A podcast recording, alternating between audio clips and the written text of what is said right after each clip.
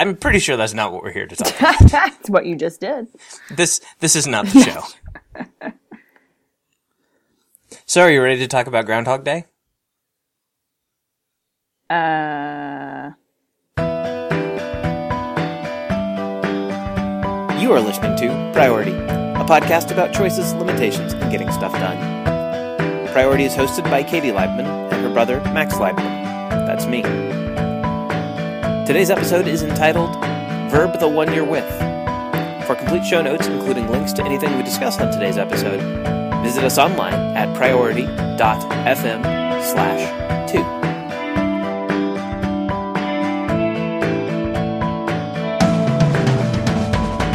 So we are talking today about Sheena Iyengar's Art of Choosing, uh, which I think was your idea, if I remember correctly. Mm-hmm. So do you have any opening remarks? opening remarks. Sounds very formal. And things. Um, yeah, something I was thinking about. Um, something last week had triggered this. Um, something about choice because then I wrote down on my notepad choice topic. Um, and it is a choice topic. You're a choice topic. Choice. Um, but yeah, and then reviewing the things we were thinking about. So Barry Schwartz, Sheena Iyengar, um, various other things. Um, I couldn't help but thinking about the the way that we talk about emotion in decision making. Um, so one of your sources, looking back over now, um, yeah, thinking fast and slow. Oh, which now mm-hmm. that I think of it, I have heard of this. It seemed unfamiliar when I was reading, but mm. um, now I'm remembering um, people talking it, it about is, it. It is the Bible of uh, cognitive biases. It is, it is amazing and gigantic. It took me like, and I, I read pretty fast, but it was, it's so, it's not poorly written dense, but it's dense as in there's a lot of information, mm. a lot of very rich stuff in mm-hmm. it. It took me like three months to read it when I finally sat down and actually read mm. it.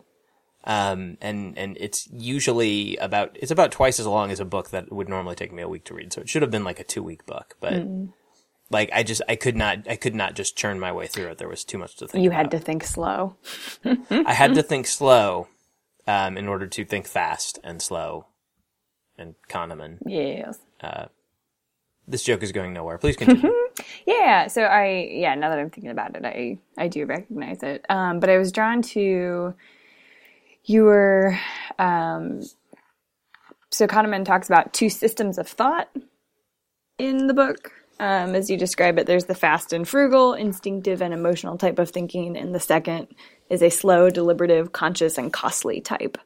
Um, yes, I believe that is literally what I typed in the note. Yes, it is. Um, but I don't know if that's his language or your language for his ideas. I think I think the I I don't remember most of those words being there, but I, I think that's a good summary. And he definitely does say fast and frugal. Mm. Hmm. Um so what I was thinking about there, and I, I understand the two general um, categories and how they could be useful. Um, but I was also thinking about the implication that slow, deliberate decision making can't also be emotional, that it is um, necessarily more rational, and that something that is necessarily more rational is necessarily less emotional. Um, this mm-hmm. is something I think about a lot in, in other venues too.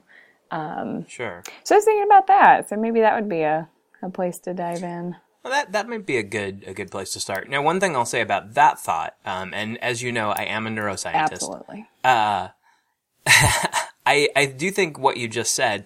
I think it's a good summary of the way we think about these things. Mm-hmm. We tend to think like when we stop and slow down and think, we're using our, our, you know, our thinking capacity and not our feeling capacity. And when we're making our snap decisions, we are using, we are using our feeling capacity and, and not so much our thinking capacity. And in fact, um, one of the other things I put in the notes are, is the, uh, the new Franklin Covey book, The Five Choices, which has been on my mind a lot, of course, because I just read it. It just came mm-hmm. out. Um, they actually refer to these, these two systems of thought. Um, I, I think mostly drawing on actual research like Tversky. They they talk a lot about you know the brain scientists that they talk to to make the program. Uh, but they actually refer to them as the reactive brain and the thinking brain. Um, So they also kind of put thinking, you know, on, on system two. They they make the rational, deliberative part thinking, you know, and they don't they don't really say like you know one's feeling and the other isn't. But anyhow, uh, the the whole the whole point I'm dancing around is I I do I think that is how we tend to think of them and categorize them as one is feeling and one is thinking. But I I suspect um, if we were to talk to an actual neuroscientist, not me, we would find out that the two are a lot more wrapped together in terms of uh, the two being emotion and thinking. Um, you know, I, I think a lot of what we do that we call rational thought is actually much more wrapped up in our feelings than we suspect. Um, and you know, you know, case in point, I mean, we are, are hugely good at, um, this might even be talked about in Thinking Fast and Slow. I don't remember. It's a gigantic book. Uh, but I know it's talked about elsewhere. We are, uh, as human beings, we are hugely capable of rationalizing almost any decision. So I think even a lot of what we, we would call like rational, slow decision making is, is still very bound up in our feelings. Yeah, and well, and this come up comes up in uh, well, a lot of these people's work, but I'm thinking of Barry Schwartz is in particular, um, talking about how sometimes it doesn't matter if um, you've made the most rational and thoughtful decision. Um, if it does not align with your expectations, you can still be really disappointed with that choice and the outcome. Um, it Oh, doesn't oh, matter absolutely. if objectively you should be better off, you know, whatever that means in the situation than you were before. Um, If Mm-hmm. it's not what you were going for, that it's not going to be good. It's not going to feel good for you. Right, right. Well, and, and, uh, you, uh, have you read Sheena Iyengar's book or were you just going off of the TED Talk? Um, much of it, um, but I'm also very familiar with the TED Talk. Okay. Well, and actually, as I'm thinking about it, the TED Talk includes what I'm about to talk Mm-hmm. about. Um, and, and confession, I actually stopped the TED Talk when it got to this point because I'm like, oh yeah, I know this material already. But yeah, I just read it yeah. and it's, I'm not interested in revisiting Right. I think much of it's But as, as she says there, uh, in, in the book, she has a, has really, I think, a whole chapter about parents deciding whether or not to continue life Yes. Mm-hmm. support for, you know, like a, like a prematurely born or, or, uh, a baby with some sort of injuries or, or disorder when it comes out. Um, and in that case, I mean, setting aside like, like, even if it is the rationally best choice and even if it gets them, you know, it, it's, it, they don't have, uh, nothing, nothing was wrong. Like, it wasn't just rational, it was the right choice. Like, nothing, nothing would be better had they gone the other route Right. um, they you still sometimes feel repercussions, and it has nothing to do with your expectations. You know, you you could even have all your expectations of the horror and sorrow of losing a newborn child met, um, and still suffer because you made the decision, and you have to bear the the guilt and the weight of the decision. Yeah. Yeah, and that um yeah, her work I think of in terms of so she presents um assumptions that especially western American uh folks will bring to the idea of decision making that so often don't serve us well and in that uh anecdote in that set of studies um she was talking about the assumption that you should never uh, refuse to make a choice. You should always take on a choice if given the opportunity. So if a doctor says, we'd like to leave this up to you, um, yeah. But then there she was saying, this is where that assumption gets a little complicated. Well, not a little complicated, a lot complicated. oh, Yeah, it's yeah. I, I skipped over that part of the video. I was like, eh, I've already I've already spent more time on this topic than I want to this week. And not that it isn't a hugely important topic, but you know, um, I'm fast and frugal with my cognitive resources. well. Yeah, it's an interesting, um, it's an interesting, uh, I guess through line in, in several of the things that we, we linked to and talked about here. Um, this idea of, of should you always be reaching for choice when you have the opportunity to.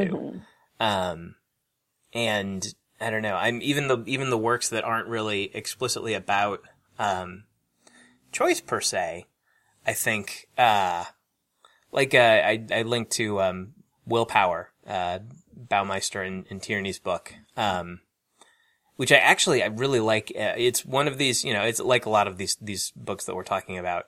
Um, it's sort of you know a social scientist talking about their research to a popular audience. Um, in that case, with John Tierney, who is a um, uh, journalist, so he's it's it's a very polished, very well put together book. I particularly like it because there's an entire chapter about David Allen's getting things done, um, which is you know uh, the guy's only written three books over the course of now 16 years, I think. So it's it's nice when his work shows up somewhere else in a book because I have something new to read. Uh, but anyhow, like even even that one, it's not so much about. Uh, well, it is about decision making, uh, but it, it's not about um, the amount of choice we have in the way these other books are. But it kind of comes to the same conclusion that, that um, you know there is such a thing as too much, um, and I don't think it's anywhere near. You know, you know, Iyengar was was more just you know, um, in a sort of almost Gladwellian blink fashion, just sort of like here's the funny issues around choice and choosing, and here's you know sometimes it's good, sometimes it's bad. I can't really tell you how much is the right amount. Um, Barry Schwartz is very prescriptive. Yeah. You know, he's like, we're well past the point of too much. Um, time to change things up in the way we think about this and the way our society is arranged. Uh, willpower, I think, was, was a lot less prescriptive about it and, and a lot more general. It wasn't just about choices, but it definitely strongly made the case, um, that, you know, your, your cognitive resources are limited and you, you can't just sit around making important decisions all day. Um, you know, and if you're doing anything else that takes concentration or willpower, hence the title, um, you're drawing drawing on a single pool of cognitive resources that need to be replenished. Um, I don't know. It's it's um, it's something I've been thinking about a lot lately. Because again, this new Franklin Covey book is it's all about decision management and energy management and attention management, and they they kind of break those down in, across different chapters. But um, the more I think about it, the more I think that really the energy management and the decision management are very bound up together. Yeah. Well, I'm thinking about so I I presented that dichotomy of um, emotional and rational, slow and fast. But I'm thinking also. So you said uh, one of those was talking about reactive versus thinking. Mhm. yeah, that's that's um, the the Franklin Covey book. Yeah. So um, I feel, and I'm I'm thinking about things David Allen has said too, that sometimes our goal is to get regular decisions to the point that you can make them in a purely reactive way, um, because you learn to identify patterns and identify. Um, I don't know the, the the courses of action that are best for you, so that when that thing happens, um, you know what to do, and it can be reactive and it can be quick, but it is also Right. the best one. So I'm thinking of Yeah. when you're doing a system or going through a system that works for you, like when I open email and I'm flooded with messages, um, there are certain patterns and things that I can do, and they are extremely reactive. And that's the point is that I can get through them quickly to save my energy for the things that take consideration. Um, because junk that I know is junk does not need my time and energy. Right, right. You know? Very, very inbox Yeah. zero of you. Um, and it's, and also I would say, I mean, that goes right back to, um, to two things. First of all, again, thinking fast and slow. System one, the, what, what, what, you know, in the Franklin Covey book, they're calling the reactive brain. Reactive has, uh, especially with, with the Covey types, has such like a bad connotation. It's like the opposite of proactive. Um, but I, I do think, I think there's something to what you just said about trying to get some decisions moved over, like, uh, you know, out, outsourced to that part of yourself that is, is quick and instantaneous and as, as Kahneman says, fast and frugal. Um, and actually, as I'm thinking about it, fast and frugal, uh, he might, I know he talks about it being fast and I know he uses the word frugal. I might actually be, be taking that exact formulation of fast and frugal out of Blink now that I'm thinking about it. Um, but but Blink too. Uh, you know, even going back to Gladwell um, for all of all of his uh, liberties with social science and storytelling. Um, one one point he kind of makes in that book, sort of, um, is that with a certain level of expertise, um, you know, as you as you as you've practiced certain decisions, certain things become automatic mm-hmm. that are mm-hmm. very good decisions. Um, the book is about snap judgments, uh, and he doesn't come down on the side that they're all bad. You know? Yeah, yeah. Um, and I think some of the more powerful lessons that could be drawn out of the book, and again, my to reiterate, uh, in case this makes the show and people haven't heard me rant about this before, my big complaint with Blink is that he does not tie it all together at the end and, you know, or at the beginning and say, these are the lessons I am trying to teach you and this is the conclusion that I'm coming to and here's what to do with mm-hmm. it. Um, and it would be fine if he it, at the end said, well, there really isn't any, but, uh, he doesn't. It just kind of trails off. And then in speeches and, and other, other places, he has, you know, collected like the four neatly packaged lessons of Blink. Mm-hmm. Um, and, and some of the more powerful ones are that, that, you know, we can change context and make our decisions better. You know, we can do things like, uh, put up screens in audition halls for orchestras and make our decisions better. yeah. Um, but one of the early, like the very beginning of the book is about, um, uh, an art forgery of a statue and how certain experts in the field who had been long practiced at looking these things, looking at these things, could could instantaneously draw on their expertise and look at it and just feel. And here's again, like you know, we're talking about feeling mm-hmm. and thinking. You know, some of them described it as as feeling cold, or you know, like a like a shudder would pass over them, or it just they they couldn't say why, but it just looked wrong. Um, you know, and, and they took this enormously complex thing, you know, not just like which email should I answer and which email should I throw away, but this enormously complex thing, like a master forger yeah with years of experience and advanced techniques created this thing. But I'm going to take, you know, decades of, of looking at this and other forgeries and real ones and art all over the world. And I'm going to condense that into this split second decision and say, no, that's not right. Mm. You mm-hmm. know, so I, I think that's enormously powerful. Um, now I don't know how to how to condense that down into something you can just do. Max, um, what's the lesson? the lesson is spend an entire career doing something and you will be able to do it very fast and automatically. Magic. Yes. Yes. so I I'm thinking about um so you mentioned the idea of practicing decisions um or at the very least you accumulate the experience of um, mm-hmm. making decisions and making discernments, right? So even right, right. even if you aren't um, the person with the power to make these choices, you know, in the case of the mm-hmm. of the art dealers or whoever, um, you're gaining so much knowledge that over time you sort of gain enough to be able to make those choices um, more easily. Um, but it's funny on a very different scale. I was thinking about so so can decision making be practiced? Can you become um, sort of more experienced and more aware just of that process.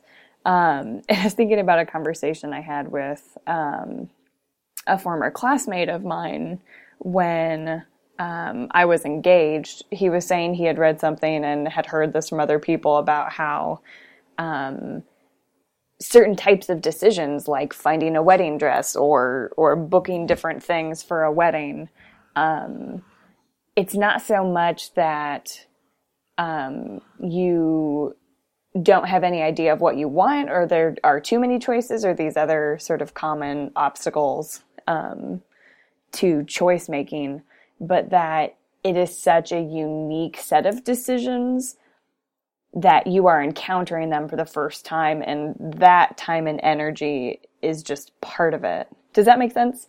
So, um, I think so. So, although especially as a woman who um, you know in our culture we more more attention and more oh i don't even know there's a lot more involved to buying clothing i think for women in our culture um, i think there are far more options and far more variables fair generalization yeah, yeah, and I'm, I'm not. If that's if that's controversial to anybody who's listening, then sorry. Yeah, way to tick here. yeah, no, I think it's, and that's all I'm trying to do is paint a, a fair enough generalization. Yeah. so with that said, so you could be someone who is very aware of um, how you feel in certain clothing, what styles you prefer, maybe what vendors you prefer. Um, when you want or need an article of clothing, you know where to go, what to look for, and how to get it. Mhm. Okay. Um, but when you are faced with a new task, even though it seems to be in the same realm, so buying a wedding dress, um, you for many people the there's a first and only time that you ever go through that process Right. there is no chance really to practice the emotion and sort of rational deliberate thinking if we're going back to that um, that goes along with that process. You might experience it as an observer or as a friend or relative um, accompanying someone else making that decision um, but you are only the subject of that decision Well, and, and interestingly enough, with that decision, that specific example, um, the only people in the world, with the exception of perhaps a, uh, a truly extraordinary serial monogamist who is, say, married 40 times in their life and always has a, at least a big enough wedding to go buy a dress. Um, with the exception of them, the only people in the world who have actually have expert level experience about uh, about doing that, for the most part, are going to be people who, you know, for a lot of them, they're going to be people whose interests are not necessarily aligned with yours. Um, you know, for instance, the people who sell the dress, um, the people who do modifications on dresses, the people who, uh, you know, I, I don't know to what extent wedding planners help with picking out a dress, but you know, all, all of these people who it's in their interest, um, perhaps in the wedding planner's case that you take a lot of time doing it if they're billing hourly. Um, in the case of everybody else, that you spend the most amount of money possible and get the most, you know, additional accoutrements from them. And, it, you know, there, there are people who, um, they want you to be happy with that dress, but at the end of the day, you know, it, I think the fact that you're probably not going to be a repeat customer, um, means they, they, you know, their interests are not perfectly aligned with yours. But they do have Right. the experience. They know what it means to buy a wedding dress. Um, even if none of, you know, if, if a store full of, of male and female salespeople all, all are unmarried, but they're all selling wedding dresses, they will have seen this process enough times to know some things you don't know sure and to feel some things you don't feel. Um, you know, their their Mm-hmm. feelings uh, and I, I don't know which of these books I'm drawing this from, but their feelings will be educated. Um, Yeah, yeah. So I'm thinking of um, language um, that I'm picking up in a lot of reading I'm doing about writing center theory and practice. Um, so the um, academic entity of a writing I'm, center. I'm not actually making fun Um, of this, but it makes me laugh and oh smile that there is such a thing as writing center theory. Genuine, genuinely Okay. smile. I'm not making fun of it. I like it. Okay. Please continue. Okay. Um, but this phrase comes up, um, and what I'm thinking of is the introduction to a collection of essays from the last, you know, 30 or 40 years. Um, they come back over and over again to this idea of an informed practice, hmm um, that it is both reflective and informed. So, well, this kind of ties back to, I think we got into this a little bit. Um, in a previous discussion. So, so the reflective part of, um, you know, being a writing tutor or a writing consultant, the reflective part of it is, um, as you experience interactions with writers and after you've experienced interactions with writers, um, you are able to, um, be self-aware and think back on how things went, um, make observations and um, draw conclusions from them. So even if you had no um, no access or um, chose not to have any access to scholarship about the thing you're doing, at the very least, you're able to be self-reflective and draw from that. So that's kind of the if we think of it as writing or art, that's kind of the isolated genius Mhm. model that if you seek within yourself far enough, you will find everything you need, that sort of thing. yes, Um, master. right? Um, you just have to draw it out. That's all there is to it. Um, then you're a writer, yay! Um, and on the other hand is the is the informed part the idea that if you seek enough knowledge from other people's experience um, you sort of build up your your arsenal or your tool, toolbox or whatever that way mm-hmm. and you mm-hmm. can find the resources you need to continue to develop um, but really it's a combination of both so right. i keep i keep thinking about how helpful that language has been to me to think about um, pretty much anything that you can have a reflective, informed practice. Right. Well, and it's um, I, I, I, like what you're saying about the both because I'm I'm reminded of of uh, an example Merlin Mann used at some point about uh, like it doesn't matter how many issues of Runner's World you've read if you're not actually putting on shoes and going running. Oh yeah, yeah. you know, but on the on right. the other hand, if you just go out with whatever shoes you've got on and start running every day, and and never look at what you're doing, like not only not only don't do any research, which might be a little unsafe. You know, you you want to know how to stretch properly and cool down and mm-hmm. take care of your body in other ways. Um, you know, and not overdo it and, and injure yourself.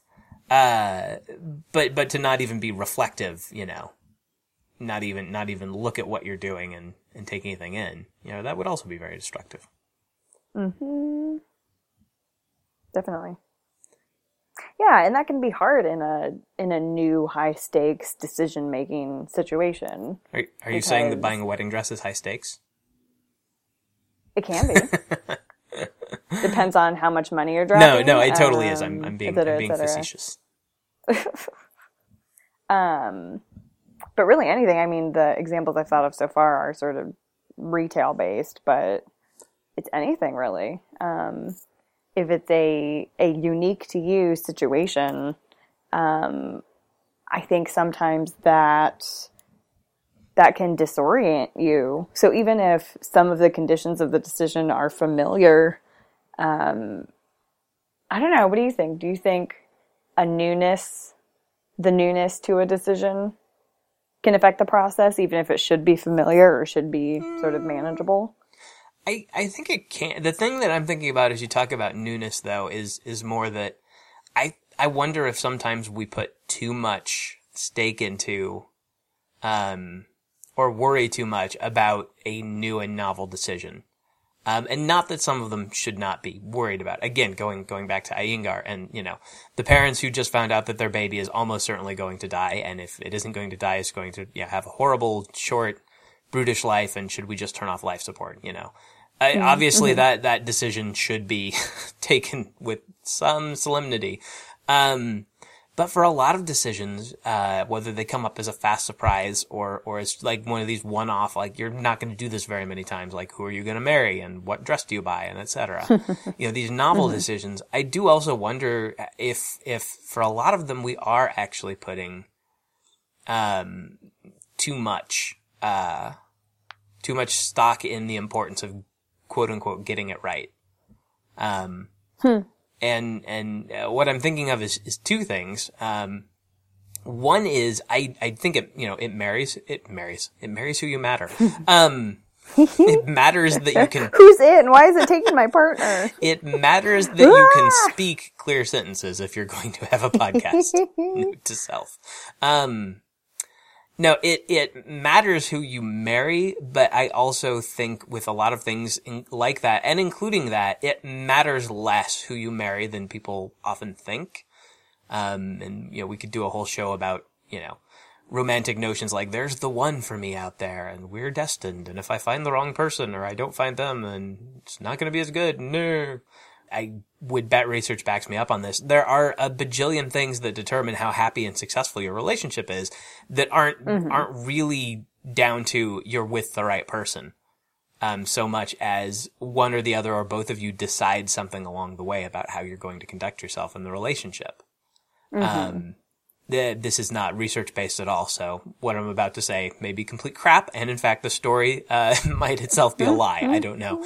Um, but Stephen Covey tells a story. I think it's in the original Seven Habits book. Um, uh, about proactivity and, and choosing. And, uh, he talks about a man who comes up to him after, after a, a talk or during a seminar, you know, during a break, um, and is, is saying like, you know, well, how how how would you handle this relationship situa- situation? I'm I've you know been with my wife for all these years. We've got these kids that are grown up, and and it's just it's not working. I just the love isn't there. There's no feeling there. I don't I don't love her, you know. But I can't make up my mind. How you know am I supposed to leave? I'm supposed to stay? Like, what do I do? And and Covey's Hmm. advice to this guy was to to to love her, and he's like, well, I I I think you must have misunderstood. I'm I just told you, you know, we don't we don't really love each other anymore. The love is gone, and you know, Covey persisted. No, love her, love her, you know, and and finally got through to the guy uh, that that you know, love is a verb. It's something you do.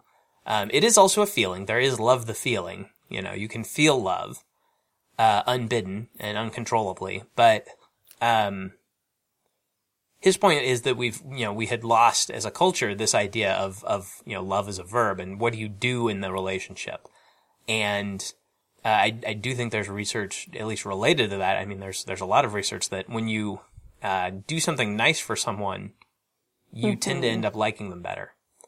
Uh, it's a cognitive dissonance thing. It's the same way you know that we we tend to uh, denigrate our enemies. We dehumanize our enemies in our mind.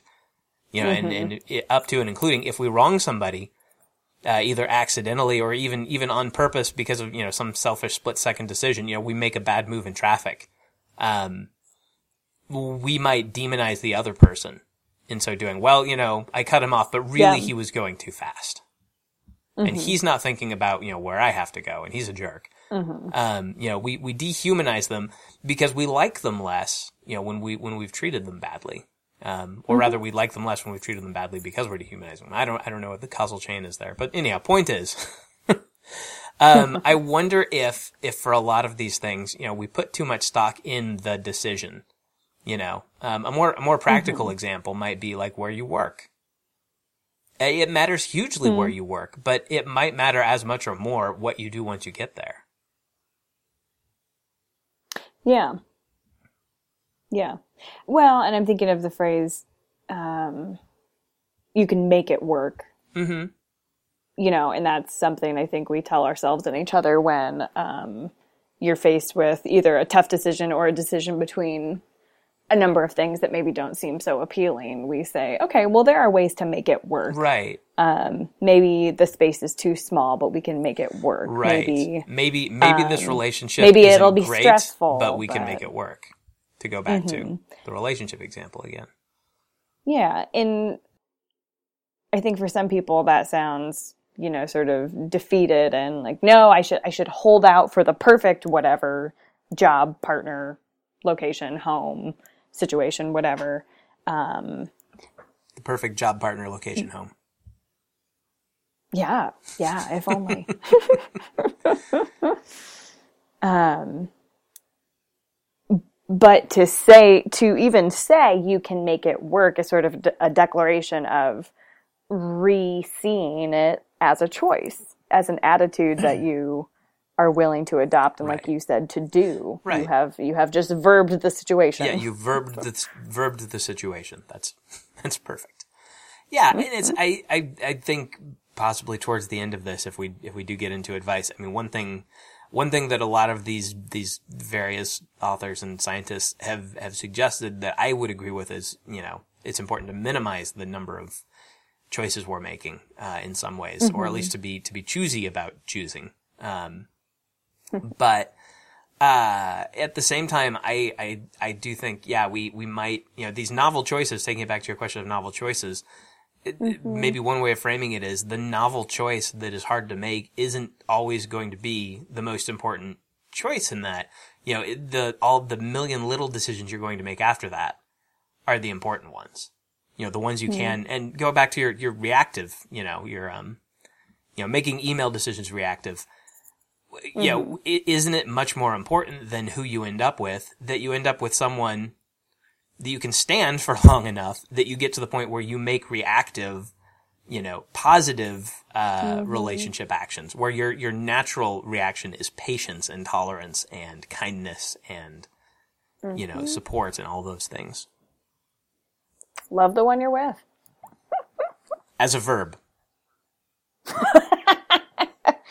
Yeah. Yeah, I think that's the next line of the song. Verb the one you're with. Love them as a verb. yes. Yeah, love them as a verb is better than verb the one you're with because verb the one you're with sounds like I'm... that sounds like a Mad Lib, uh, and I don't want to know. uh, I don't want to know. Ding. Dang. um. Yeah. Yeah. Yeah. I. I. I actually. I'll. Uh. I. I need to figure out what the other one of these was. So recently, um. You can tell me if this is in Iyengar's book if you've read any portion of it. Um. I don't remember where I saw this. Uh, but somewhere recently I came across someone saying that research had shown, uh, and this was a person who I think had actually looked at the research. It wasn't just a studies have shown that da da da da da. Mm-hmm. I can tell you which studies, but studies have shown it. Um, but anyhow, somebody was citing that that there there was research showing that if you are too complimentary or or hold too positive an, of an image of your partner in a romantic relationship, uh, it's actually stressful for the relationship. So like if you think the person you're with is or act like the person you're with is better at things than they are, that that's that's damaging to mm. the relationship. Um, mm-hmm. But I've also heard the exact opposite, also from somebody citing research. Uh, in the introduction to oh. Marcus Buckingham's first solo book after he left Gallup, um, the one thing you need to know, which by the way is actually the three or four things you need to know depending on how you count. um, it's a very, very badly mistitled book. I, I don't think he knows how to count. Um, but one thing he says in the introduction is that research shows that if you hold a more positive image of your partner than they have and are more complimentary of their, you know, if you, if you see strengths in their area of weakness, that that's good for the relationship. So, um, hmm. all, all of which is to say, I don't know what actions are the best ones to make reactive in a relationship. Um, I don't, sure. I don't have any science on that to drop on anybody, but man, I'm trying to find. So I'm thinking of a couple different things, and I, when you were talking about Iyengar, I was thinking of an example, and I can't remember if it's her work or elsewhere, but I know I've heard it more than one place. Um, suggest, and it's in, in reference to education, talking about how um, um, even in elementary age children, so even down to kindergarten, if you overpraise a kid um, for the the you know if you're trying to reinforce good behavior or make everyone feel recognized that sort of thing. Everybody gets over- a ribbon. Right right right but when you do that to a certain point they know when you're doing it they can sense mm-hmm. when the praise is undue so you are making it worse kind of mm. like you were mm. saying because you it's like a, you a flattery are, effect you're giving them doubt mm. by doing it rather than being realistic in your responses to their behavior or performance doubt, or whatever it so, is. so, doubt in that, like, you are introducing the concept that when they get positive reinforcement, it might not be true. Yeah, they have to question why mm. they're getting it because they know that they did not do as well as little Johnny, who should have gotten more right. praise. But every but why did everyone get equal praise when I know I didn't do that well? Oh, oh um, oh, because communism. yes, that. yeah, so that even from a very young age, we know when praise is is not genuine. Um, That's so and it can be damaging. bring that up. Oh no, I don't like it. I don't like it. But you were talking about relationships, even, and I um, completely appreciate that. Mm-hmm. Um, there were, especially you know, sort of. Yeah, actually, I just thought of something. I might, I might have, I might have maligned Marcus Buckingham's reputation here incorrectly. Um, I still stand hmm. by the fact that he can't count because his book is at least three things that you need to know, not one. Um, but it just, it, I just, I was, I didn't even have to pull out the book to look, and I was thinking it through. I think I, I think I see the distinction. I think, if I'm remembering correctly now, in Buckingham's book, he says that if one of the partners sees the other partner better than the other partner sees themselves, that's good for the relationship. So I think the distinction mm-hmm. is giving praise that's undue. So I, I think um, my third hand research report is mm-hmm. that it is good for a relationship if you see the other person better than they are, but not if you tell them they're better than they are. yeah, no, no, no. And that makes sense in experience. Mm-hmm. Um, yeah. Yeah, he still can't count. No, it's a very strange um, pressure. Yeah. Because I mean, it's one of those things that can reshape how you see yourself. But if that was not something you had held before, Right. then the only, yeah, the only word I can think of is doubt. Um, Right. Well, and it's um there's probably we're I'm going to pull us even further off course into the relationship stuff. I I think there's probably a world of difference between having enough belief in somebody that you can help them come to see that in themselves and you know, flattering them for things they are not good at and and making them doubt everything good you say about them. Mm-hmm. Mm. Yeah. So it's almost a, an issue of consistency. Um, and not that to be in a good relationship with a partner, you have to be a completely unhypocritical, um, absolutely consistent person, Like me, but and humble, very full humble. of humility. You you must be full of humility, I am like us. literally made of humility. humility pie. Mm, humility pie. um, but that to each other, uh, I don't know. And I trying to formulate the thought out loud, and it's not going well. But I'm thinking about the idea of balance um, and strengths, all the things. You should talk. I've just got single words and no thoughts. Ah, yeah. Single word thoughts. I like those. They're easy to fit into a tweet. Um, uh, I I wanted I did have one note that is kind of unrelated to all of this, but it's related to the book that we are theoretically talking about. Um, Sheena Iyengar's The Art of Choosing. Uh, so one thing, one thing I actually might, we might want to talk about as an actual part of the topic in a moment, um, is the jam study. Um, uh, which for summary's sake, um, just to make sure I've got the details straight and, and correct me if I get any of these broad strokes wrong. It was a study done in a supermarket, um, fairly famous. Uh, it's, it's a particular supermarket that is very large and has, even by modern supermarket standards, a lot of varieties of things to choose from. And, uh, there was a, a table set up with samples of jam from a particular brand and they varied the number of jams set out. It, something like, you know, six at one point and, and, you know, 20 at another. Um, and it was found in the study that people who, who had had, uh, only six to sample from, you know, to choose from and, and sample, uh, tended to like what they sampled better and, and make an actual decision when they went to buy jam and buy it and leave the store, you know, with it. Uh, more often than people who'd seen like the 20 jams who would just kind of, you know, they would sample. I think they might have even sampled more, but they wouldn't be able to make up their mind as often and many fewer. I think, I think, uh, if I'm remembering it right, it's like 3% who saw six in the sample table bought, or no, uh, 30% who saw six bought and 3% who saw 20 didn't. So it was like a, if I'm remembering the numbers right from the book, it's a tenfold difference, um, in the number of people who, who purchased jam, you know, based on whether they saw six or, you know, 20 or whatever it was varieties. Um, yeah, and just making sure you had it the right way. So if you were confronted with fewer, you were the more likely to buy. Right, right. I, Yeah, I, yeah. I think this one might have made it into Blink. Um, it certainly has made it into other books. It's in the Paradox of Choice. It's it's all over the place. And actually, this is this is the part that's not really related to the topic, but I wanted to bring up because I thought it was funny. Um, so she she has a Iyengar has a passage in the book which is one of my favorites. Um, and I've already spoiled the surprise for you if you've listened this far. And actually, if you've ever heard of her before, it's already spoiled for you because you've probably heard of her for this study.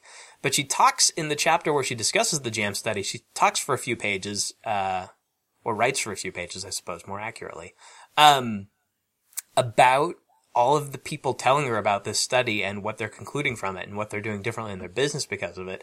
And all of these people not realizing while they're telling her about it that she is the person who did the study. Oh my god. yes. Oh no, this is very meta. So I've been doing a lot of reading about writing centers recently, but I just read an article that had done a study, um, so sort of uh, analysis of scholarship in the field, tracking citations of a particular essay in writing center theory that is considered landmark um, and how it has appeared over the years and how it's been integrated into other work. Um, but it made now the the jam study conversation is making me think of that too, about um, how that single um, sort of nugget of knowledge in this, you know, vast field gets um, sort of reused and reintegrated over and over, and how it becomes a part of the field. Mm-hmm. Um, yeah. At a certain point, it, it a lot of ideas kind of become assumptions um, in a way. Yeah. Well, um, I'm trying to think of another word. They're just taken as the baseline truth. Right. It's like it's like furniture. You know, it's, it's yeah, yeah, yeah, You don't have to discuss it. It's there. It it affords certain uses mm-hmm. in the room. Right. The, the, room of oh, and that's the, the social sofa. science. Yeah. mm-hmm. Your token reference of of the whatever. um, yeah. Mm-hmm. Yeah. Jam study.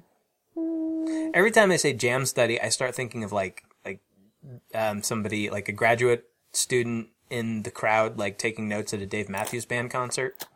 What? Like they're studying the jam. Oh my.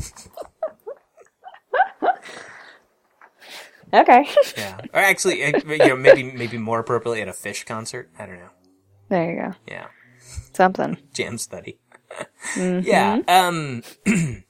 I, we were talking about about expertise and like developing honing mm-hmm. honing the fast decisions. I'm um Iyengar talks about that too. She's got a, a chapter about um how choosing from a vast set of options. It's it's um it might kind of be explaining some of, of what Gladwell talks about in Blink about expertise and, and fast decisions and how they actually are made. Because she talks about uh, frames expertise as being able to look at a vast number of options and filter. Um, Mm-hmm. to sort of say which things are irrelevant, you know, or to to hone in on one, you know, if you've got if you've got 300 different items, they're going to vary on different dimensions, but some of them, you know, there'll be groups that have the same thing in common. And to sort of hone in on, you know, these are the distinctions that matter. So we can we can throw all these ones out right away because they don't have that thing. And then among those, you know, these these six over here and these nine over there and this five over here are all actually the same. You know, they're all the same thing as each other within their little groups because the ways they differ mm-hmm. don't matter. Um, yeah, you know, things like that. You can you can sort mm-hmm. of chunk them and and make decisions. And I'm I'm actually reminded of so um, decision overload. You know, we we talk about um, whether whether the big ones even matter, and you know, one thing we haven't talked about is the the wealth of little choices. Um, which Barry Schwartz talks about at length um, mm-hmm. in this TED talk that'll be in show notes, and it is his Paradox of Choice book. Um, the way the little choices, you know, can consume us and take up so much of our attention and and and such. And I'm, um, I I think, I, I think there's there's something there with um, the idea that there is a cost to choice, including the little ones. And I've actually, I've seen this. I actually had a very recent conversation with somebody where we were trying to make a fairly simple decision about what to do, um, with a certain mm-hmm. chunk of time. And, and this person was very overwhelmed. Um, and, and this is, this is actually going to be a strategy, strategy clue. This was before I read Art of Choosing, but only by a few days. So it was still in my mind when I was reading when I got mm-hmm. to this mm-hmm. filtering chapter. Um, and like, it was like, you know, what are we going to do? And, what I ended up doing was I just, you know, I, I recognized that this person was stressed and I decided to break the choice down. And it's like, well, all right, let's just do this in stages. Break it into its component parts and say, okay, which of these two things are we going to do? Take everything mm-hmm. else off the table and condense everything in the world that we've been talking about into these, into, into two categories for each choice. Yeah. And let's, let's say it's, it's, um, what are we going to do for dinner? Which is, is probably a silly example, but you know, if you're stressed out enough, that's a hard decision to make. Mm-hmm.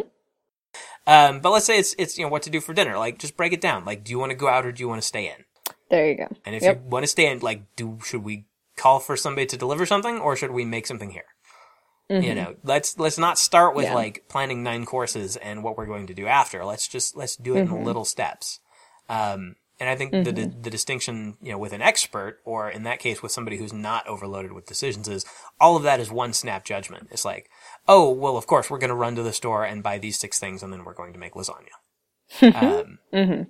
But that's, that, you know, if you've got a whole universe of possibilities and you're feeling overwhelmed, you're not going to, not going to see that. And I, I think the same thing would apply to even some of these big, like the dress. Um, rather than the entire universe of, of wedding dresses, you can say, okay, this is the budget. You know, okay, we've got our budget. Um, do a do a quick little bit of research and say, okay, which stores in the area can fit that budget? If the, is there a place that they start at ten thousand dollars and we're going to spend three or less? um, and then once you've got that, say, okay, which store are we going to? And that's the store. Mm-hmm. I don't know. Break it down into stages. Yeah. No, and I, I appreciate what you're saying about um, sort of disassembling or deconstructing what seems like um, epic problem decision. Um, I'm thinking of students that I talk to um, who feel like the decision they're faced with is what do I do with the rest of my life? And that's a single decision. Right. Oh, that's a great what they- example. But what they and it, it's you know you named some of those questions before like who should i be with um, Mm-hmm. what and you know the what dress should i wear is one way of breaking down the overwhelming feeling if you see your your situation as who should i be with but really your only problem is you're stressed about your wedding dress budget Right. you know that needs to be broken down until you are more aware Right. of how you actually feel Yeah, it's it's kind of Um, it's it's kind mm-hmm. of like what level are you asking the question at? Yeah, yeah, yeah. And that can determine how the stakes feel. Because I keep thinking about that too. Is that sometimes it doesn't matter what the stakes objectively, the impacts on your life really are, because if the stakes feel high, Right.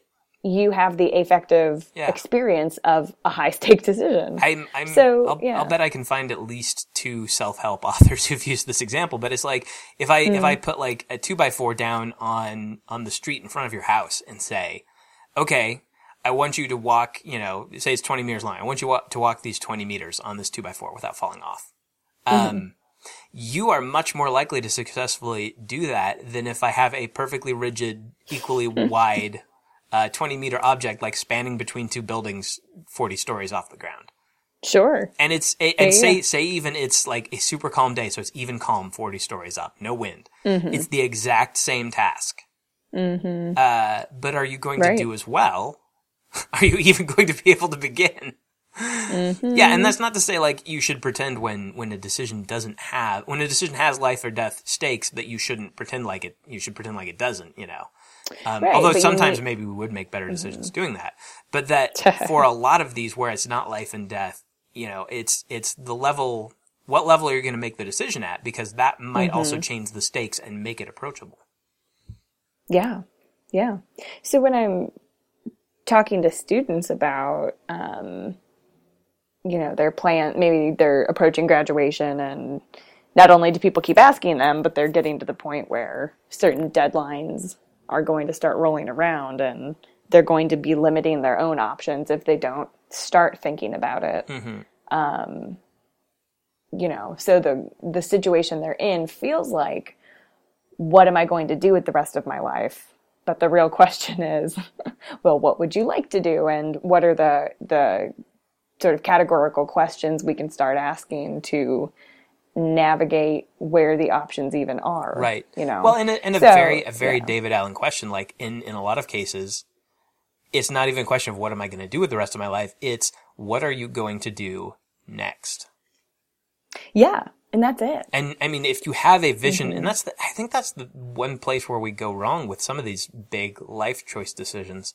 Uh, and not to say that I've made them all, all perfectly, but, um, I think sometimes it's like one thing if, if someone does have a vision for what the rest of their life should be, uh, and, and good, bad, or indifferent, let's just say they do. If you know you want to be a doctor or a lawyer or something, um, you know, you kind of know what you're shooting for, and that determines what the next step is, or at least what the universe of possible next steps are.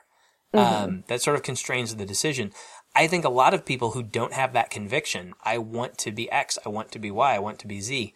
Um, you know, people who don't already have that are trying to make the decision on what to do next as though they did.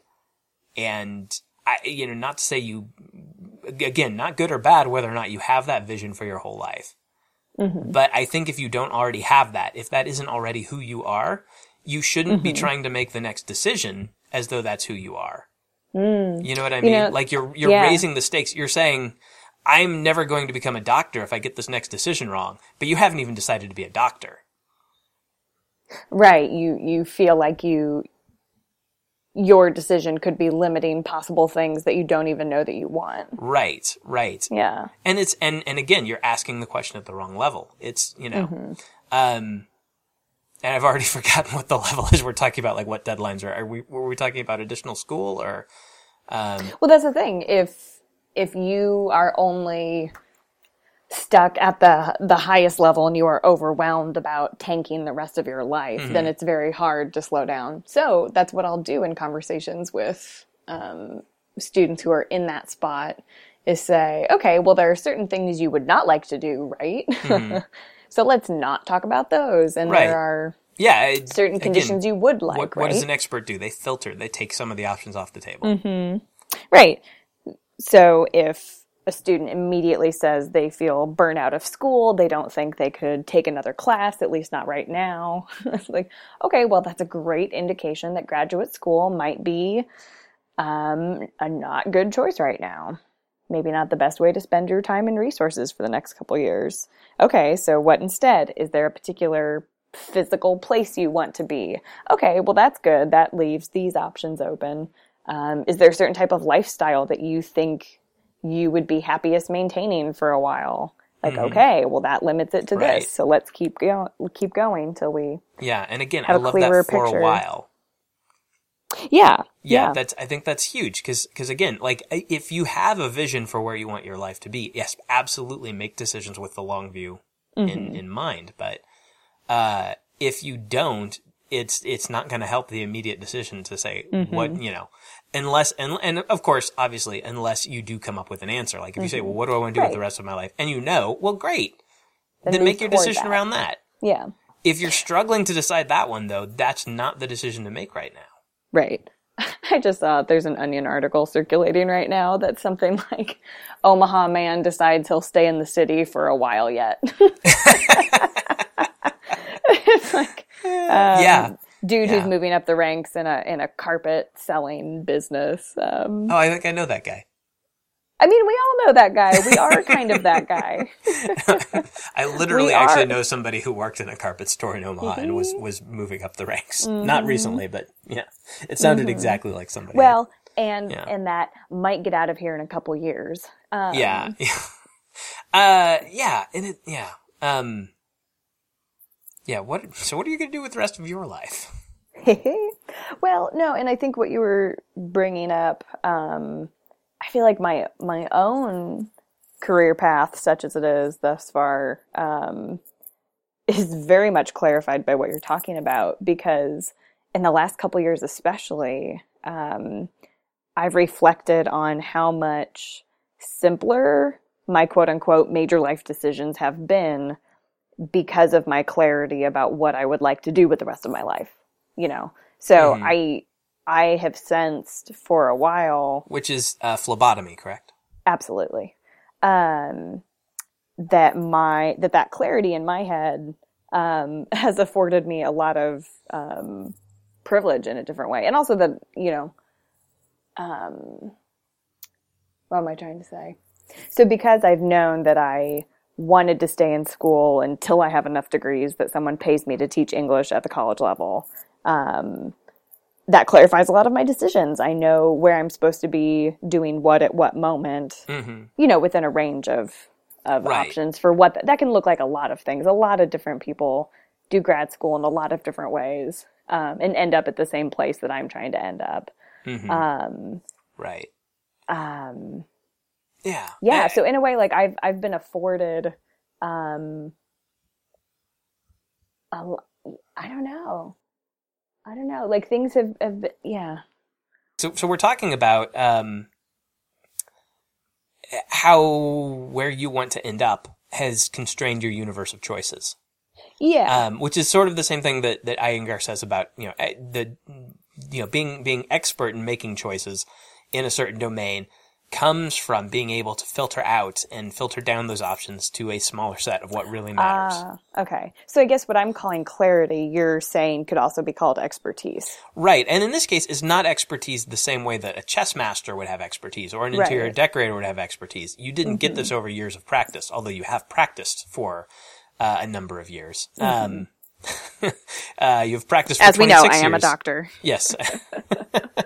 um, but uh, you know, it's it's an expertise in who you are and what you want. Ooh, that was mm. You Poetry, know, man. And it's I, again, not that we always get that right. Even I mean, people are constantly screwing up their own preferences and no, but again, making it- choices against their own best interests. But when we're talking about like what kind of life do you want, Mm-hmm. um, yeah, people can get that wrong. But at the end of the day, I think if you have clarity on what kind of life you want, you have clarity on it. Period. End of story. You Mm-hmm. are the like- expert on you. it's like what we were saying before. Sometimes just choosing to do it makes it the thing you want. You know, we were talking about that before. Um, in terms of relationships, you can choose to continually work and be present and do love and verb your love. and you can verb your life. Gross. And that, I'm not saying that in picture of a boat kind of way. but you can, ver- you can, you can choose to verb your life. And that Verb your life. that's something that I've recognized more recently has has made the last, you know, however many years of my life more smooth and more satisfying because I've committed to a decision. Or no, rather, I continue to commit to a decision I I started to make. I Right. started making it many years ago, but I continue to make it every day I get up and go to work. Oh, absolutely. And that's, yeah, that's another thing with these people agonize over these big choices. And it, it, you are going to make many fewer decisions about where to work than you're going to make about whether or not to get up out of bed and go to work that day. Oh God. Um, and that, for a lot yeah. of people, that's a very automatic decision, but that doesn't mean you're not making it. And for a lot of people, that's not an automatic decision. And to make it day in and day out for years Mm-hmm. on end, you know, I, I think, I think again, it's, um, the little choices are killer. Oh Um, they're the ones you got to look out for, not the big ones. Mm-hmm. You can screw up a big choice for sure, but you know, a lot, a lot fewer people, I think, I, again, um, Max Leibman is not actually a doctor. Uh, a lot more people, I suspect, are like lying in hospital beds right now, dying because of the small choices they made or didn't make every day for years on end, than the people who chose to live in the wrong house or get the wrong job or marry the wrong person. And all of those, you know, people die from all of those too. Um, if you live in a house full of radon, if you choose to get a job as a uh, power line repairman, or if you choose to marry an axe murderer, um, obviously you die from those choices too, Unless you're Mike Myers. unless you're Mike Myers. But if you, if you, um, you know, smoking, uh, not exercising, not getting enough sleep, um, th- it's the little day in and day out choice. And, you know, back to work, not the show, but going back to the example of work, um, what you, all the little decisions you make on the job are probably going to be, you know, you can agonize for months over job offers. Um, but if you're there for any length of time, you know, even, even in today's economy where people hop jobs all the time, you'll be there longer than you spend deciding. Um, and what you are doing while you're there day in and day out is going to have a bigger impact on what you can do next than what you decided in the first place. Yeah.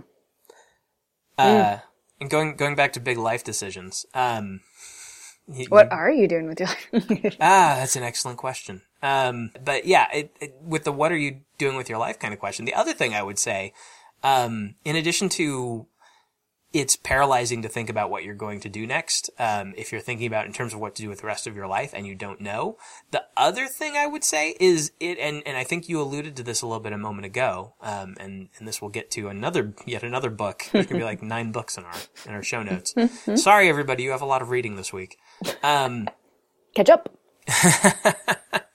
uh, Predictably Irrational by Dan Ariely, um, who, uh, he talks about like the, the cost of keeping options open and, and even more so of doing nothing, um, as, as being huge. And like in your case, you've been able to make these decisions and keep going. And even if they're the wrong decisions, you've kept going.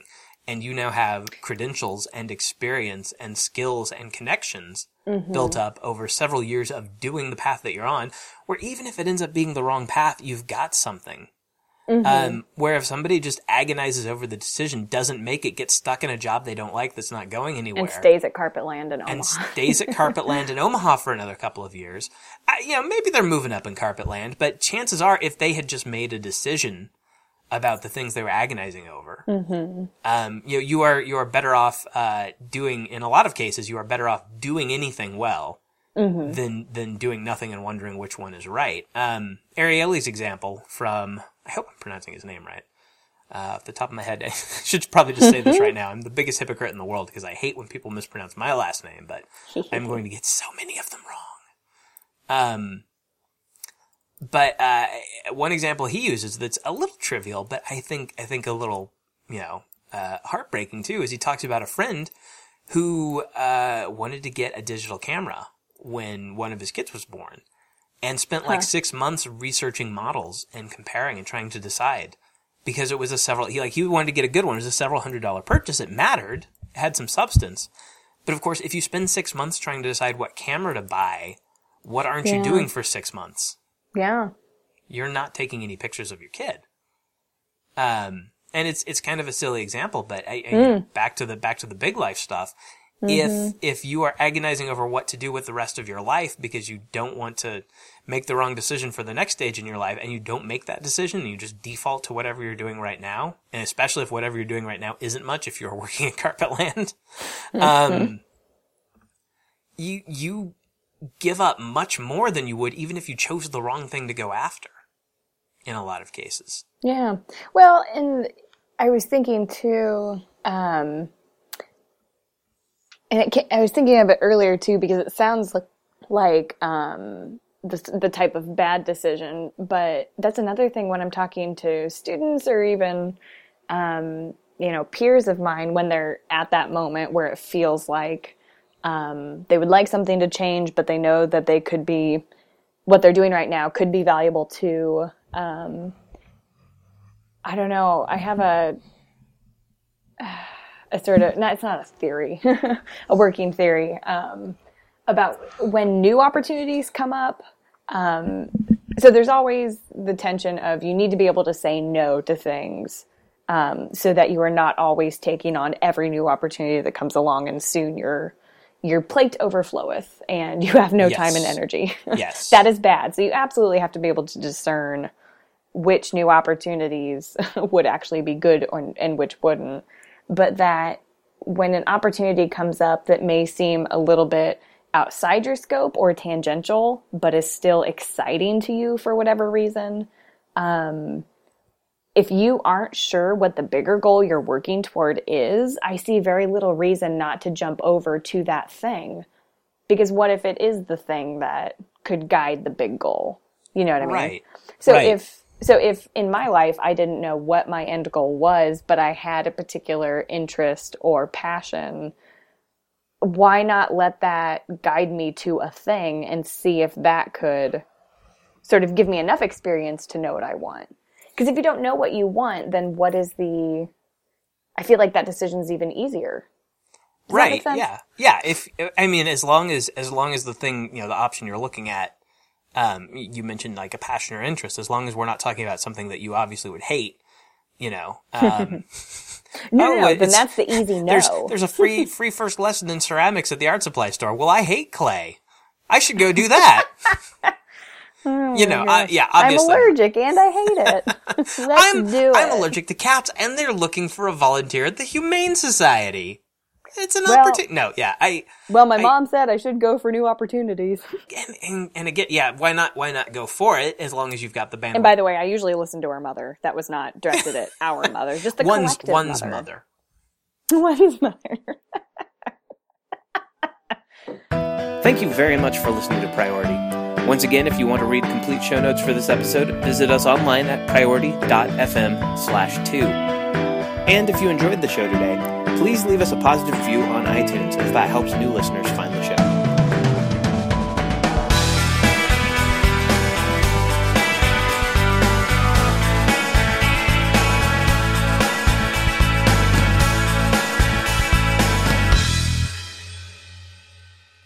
All of these people not realizing while they're telling her about it that she is the person who did the study. Oh my god. Um, and, and it reminds me, I uh, I read a good chunk uh, in December. I read a good chunk of Rebecca Solnit's book, "Men Explain Things to Me." Um, uh, but the first chapter is about how she wrote a book about some figure or other. I I should have done some research before telling this story, but let's just say it's Chris Pine. Um, it's not. It's, as far as I know, it's not an actor and not a current actor, but let's say it's Chris Pine. So she wrote this book about Chris Pine a few years ago. And she's telling a story about being at a party, um, and her and one of her, one of her good female friends are, are there and they're about to leave and, and the host kind of corners them and wants to make some small talk before they go because they hadn't really caught up during the party. And, uh, and he's, he's asking what she's been up to, and she says, "Oh, well, I just wrote this book on Chris Pine." And uh, again, it was not Chris Pine. Um, apologies to Rebecca Solnit and feminist historian activists everywhere that I'm getting this wrong. But anyhow, she says, "Oh, I just wrote this book on Chris Pine. It's got published this year. It's doing very well. It's being being well reviewed." And and he kind of like glazes over and just like skips over that and is and starts saying, "Oh, you know." There's this very important book on Chris Pine that just came out this year. And, oh, jeez. Uh, have you have you heard of it? You might want to give it some consideration. I was reading about it in the New Yorker and da da da da da. And and like. she being being an expert, you know, knows immediately that there probably isn't another important book on the subject that has just come out. Um, but before she can say it, her friend says that's her book. Um, mm. but the guy just keeps droning on, and her friend like has to say like two more times, "No, that's her book." you oh are talking gosh. about Rebecca's book. Um, and so I thought of that when I read the, the bits about people telling Sheena Iyengar about the jam study, um, when she's the one who did the jam study. People explain things to me. Yeah. Yes. Yeah. And that's, that's actually, um, that's, that, the introduction, that story is in the introduction of Men Explain Things to Me, which is, mm-hmm. I kind of expected the whole book to be about that more directly. And that's one of the reasons I don't think I finished it. Um, hmm is it was it was going to be about the you know the tendency of men to over explain to women in a condescending way and often when talking to mm-hmm. women that uh, probably know more about the subject than they do which i believe is called manscaping i'm hanging up now